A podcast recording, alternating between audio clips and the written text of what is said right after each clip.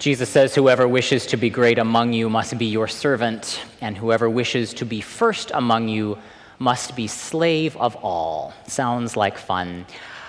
I hear the voice of my mother in my head learn to be servant of all. I learn how to be servant of all every time my kids come home with bags of dirty laundry for me to do. Jesus' dictum concerning the path of downward mobility may not ring every one of our bells.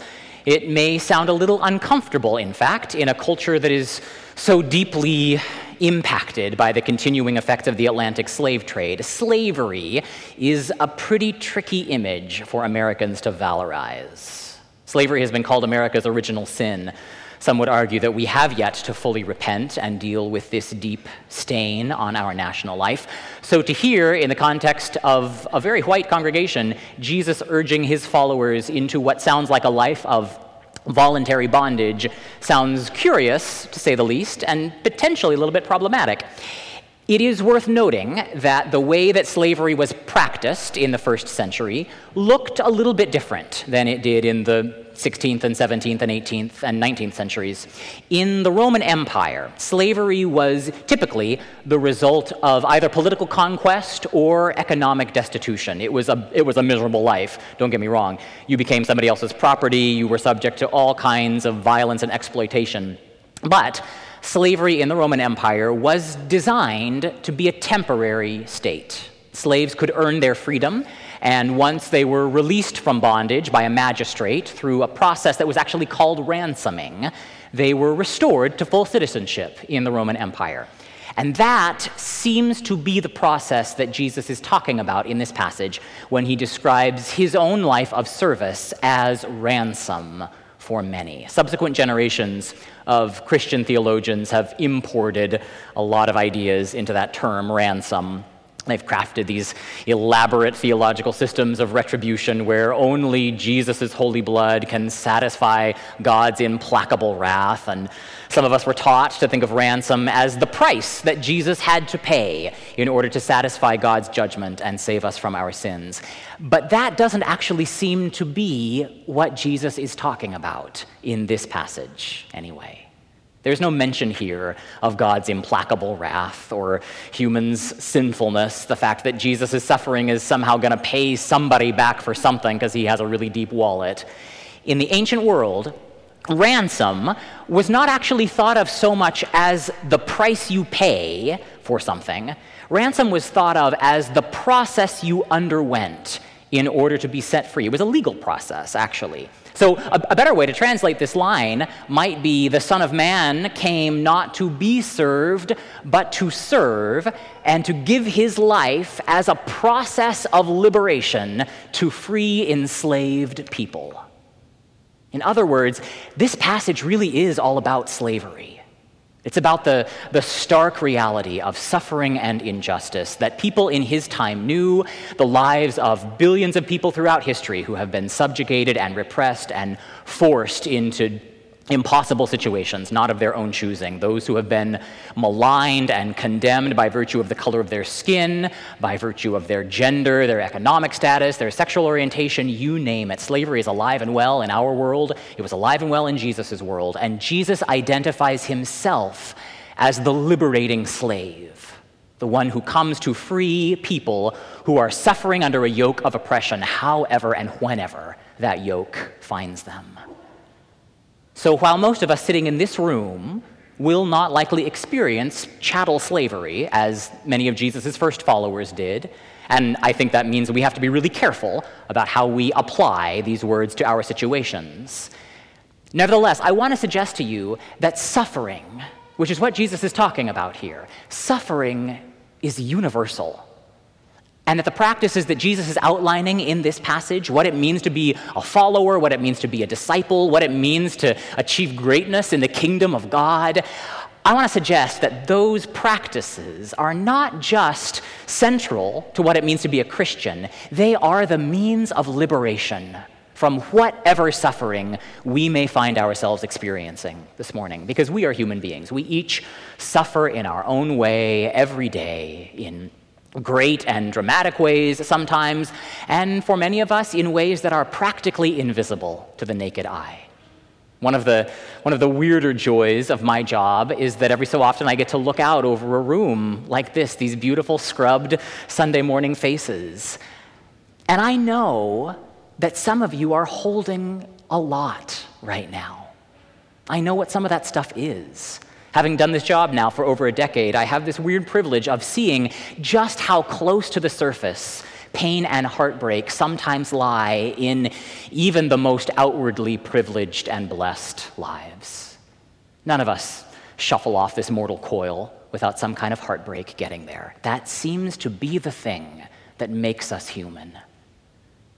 So, my question is not so much why does God let bad things happen? That is an entirely fair question. It is worth wrestling with. But the question that interests me this morning is what meaning can we make of the suffering that we inevitably endure in this life? How do we get through it with our spirits and our sanity intact? What kind of, what kind of person do we want to be on the other side? Or maybe not on the other side, maybe in the midst of the most profound suffering that life can throw our way. Because there's no inherent meaning to suffering right? Not according to the Bible. God does not cause suffering. There are some outlying verses, like that horrible one we heard from Isaiah, where it was the will of the Lord to crush the suffering servant with pain, seems to imply otherwise. And I mean, many of you know, right? Especially in Hebrew scripture, the all loving and all merciful God of creation sometimes has a pretty nasty dark side. So that's there. But the question before us this morning is not why do bad things happen to good people, but given the reality that bad things do happen to good people, we see this all around us, all the time, every day, what do we do? What tools does this religion tradition offer us to help us navigate the suffering that we experience, to, to frame it in a way that is liberating rather than a way that traps us and ensnares us and maybe even enslaves us in darkness and fear and despair and death? It was almost 75 years ago this weekend. It was October 19th. 1944, a young Viennese psychologist and neurologist was loaded onto a train with hundreds of other Jewish prisoners and sent to Auschwitz concentration camp. He was actually about my age, he was about 38 years old. And sewn into the lining of his jacket was the manuscript that represented the culmination of his life's work, the result of countless clinic hours with individuals struggling with suicide and depression, the great articulation of his central thesis, this new school of psychology that he developed alongside Freud and Adler, the so called Third Viennese School of Psychotherapy. The manuscript meant everything to him, and he hoped that if he kept it on his body, even if he didn't survive, and he was pretty sure he would not, even if he didn't survive the camp, he hoped that his work would live on. So, almost immediately after arrival, the prisoners were stripped and shaved, head to toe, their few possessions surrendered, burnt by the Nazis. The treasured manuscript was lost to him almost as soon as it had been hidden. And so, over the next six months in the camps, this psychologist attempted to reconstruct his life's work in his mind. He would write little notes on scraps of paper he managed to squirrel away, clinging desperately to this meager line of, to his professional and, and personal identity amid the horrors of the Nazi death camps. And upon liberation, he went back to Vienna. This time there was no one there to greet him. His mother and his brother had been gassed. His wife had starved to death at Bergen Belsen. And so now he wondered what is the point? What is the point of life? His friends, his family, his profession, his life's work, everything had been stripped from him. And I decided, he wrote, not to commit suicide, at least not until I had reconstructed my book and he reconstructed that first book, and the colleagues that read it asked him to write another. This is not the book you need to write, they said. You need to write about your experience in the camps.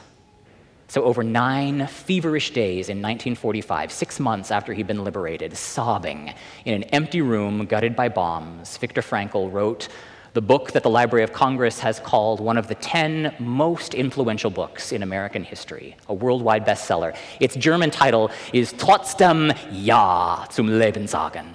Nevertheless, say yes to life. We know it by its more familiar English title, Man's Search for Meaning.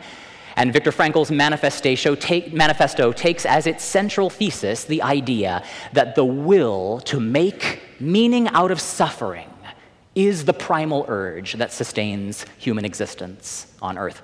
And he suggests that there are three primary ways by which he and his fellow prisoners managed to survive with their humanity intact in the most inhumane of circumstances. Three ways by which human beings make meaning out of suffering. Some of us find meaning in work, in creativity, in accomplishing something beautiful, having something to live for.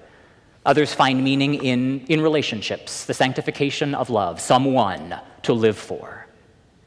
But when both of those sources of meaning are removed from us, when everything has been taken away from a human being, Frankl discovered that there remained yet a third path to meaning. It's the darkest of the three, it's the one with the greatest potential of being misunderstood or even abused. But for Frankl, the will to meaning found its most profound manifestation in the attitude we choose to take in the face of unavoidable suffering. He wrote, Everything can be taken from a man except one thing. It is the last of the human freedoms, which is to choose one's attitude in any given set of circumstances. And Frankl suggested that that choice, the will to make meaning, saying yes to life in spite of everything, that was the path by which suffering could potentially be redeemed. And Frankl is very quick to remind the reader, right? There is no inherent meaning in that kind of suffering. God did not cause the Holocaust so that Viktor Frankl could write a book about it to believe that would be horrific. God does not send us cancer diagnoses in order to teach us dependence. God does not make us suffer in order to teach us obedience. Suffering is just the reality of life. And when we face it honestly, we are left with this choice, right? Either to, to give in to the meaninglessness and the randomness, the utter indifference of a cruel universe, or to cling to this last shred of human spirit left to us and make a choice. We cannot choose our circumstances. We can choose how we're going to respond. In Jesus' framework, faced with the reality of of his death, a particularly gruesome one at the hands of the political authorities of his day. The choice was very simple, right? My life, he decides, will be ransom for many. My life will be the embodied demonstration of how to be set free. My life will be given over to showing this profound path of suffering love, the kind of love that is willing to sit at the feet of the one who would betray him on the night before his death, the kind of love that refuses to look away from darkness and despair, refuses to settle for the easy path of advice giving and cheery prescriptions about looking on the bright side of life, and instead embraces the suffering one with deep compassion, saying, I too, right? I, I know suffering too. For Jesus, that's what it means to be servant of all. That's a phrase that sounds starchy and pious, right? Live your life in service to other people. Go out and start a soup kitchen or something like that. And there's nothing wrong with soup kitchens. I don't, I don't mean to demean soup kitchens. But God, Jesus is not talking about solving all the world's problems, right? This is not a liberal manifesto for human progress. This is a darker and I think a more personal path which is the choice in the midst of the most profound suffering to choose to encounter somebody else's suffering rather than just focusing on my own. That's a weird choice to make. Right? That's some, that's some complicated arithmetic. When I feel miserable, I push people away like crazy, right? I don't want anybody near me. I want to be left alone. I want to preserve some scrap of independence. At least if I feel this badly, I can save everybody else from my misery. But Jesus' logic by Jesus' logic, that isolation instinct is precisely the wrong way to go about it. By his logic, the path towards redeeming suffering is actually seeking to connect more deeply with other people, not to try to fix them, not to try to solve their problems, not to try to cheer them up. The path of the servant is the path of simply learning how to be with suffering people. There's a Buddhist teacher, Pema Chodron, who teaches a, a breath meditation, a practice around this pattern. It's called Tonglen. Maybe you know of it. In most breath practices, right, you, you breathe out all the stuff you want to get rid of and you breathe in all the good stuff that you want to have, right? And we sort of engage that practice. Tonglen counterintuitively reverses that practice. You breathe in all the stuff that you are afraid of all the stuff you want to avoid, the sadness, the anger, the suffering, whatever. You breathe out all of the stuff that typically we cling to happiness, good health, whatever. We breathe in pain, we breathe out spaciousness. We breathe in fear, we breathe out courage and peace, we breathe in loss, we breathe out gain. Pema Chodron calls this an exceedingly counter habitual practice. It helps us overcome our fear of suffering, and she suggests it helps us to tap into the compassion that is inherent in each one of us. It's a way, it's a, a method, a practice, if you like, of being with our own suffering and the suffering of other people people we know, people we don't know, the suffering of a suffering world in a way that partners with Jesus in this incredible act of ransom. This act of setting ourselves free, helping other people set themselves free from the power of death and despair. This is actually what the Gospels are all about. This is what it means to be servant of all, to liberate other people from suffering so that we ourselves might experience God's liberation from our own suffering.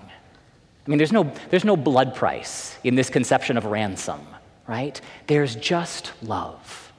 There's just the, the deepest kind of suffering love that sets aside everything we thought we knew about how to get ahead and how to succeed and how to be great in the eyes of the world and embraces instead the radical simplicity of Frankl's simple choice to make meaning in a place where meaning seems to be absent, maybe even especially in the places where meaning seems to be absent. And that choice starts very simply. It starts with a breath, right? A breath in. And there it is the hurt, the pain, the darkness, the despair, the fear, the anguish. And then a breath out spaciousness, openness, light, joy, mercy, peace, kindness. And gradually, breath by breath, moment by moment, we find ourselves closer and closer to the beating heart of a compassionate God. This is the practice which, if we're ready for it, can lead us into the heart of Jesus.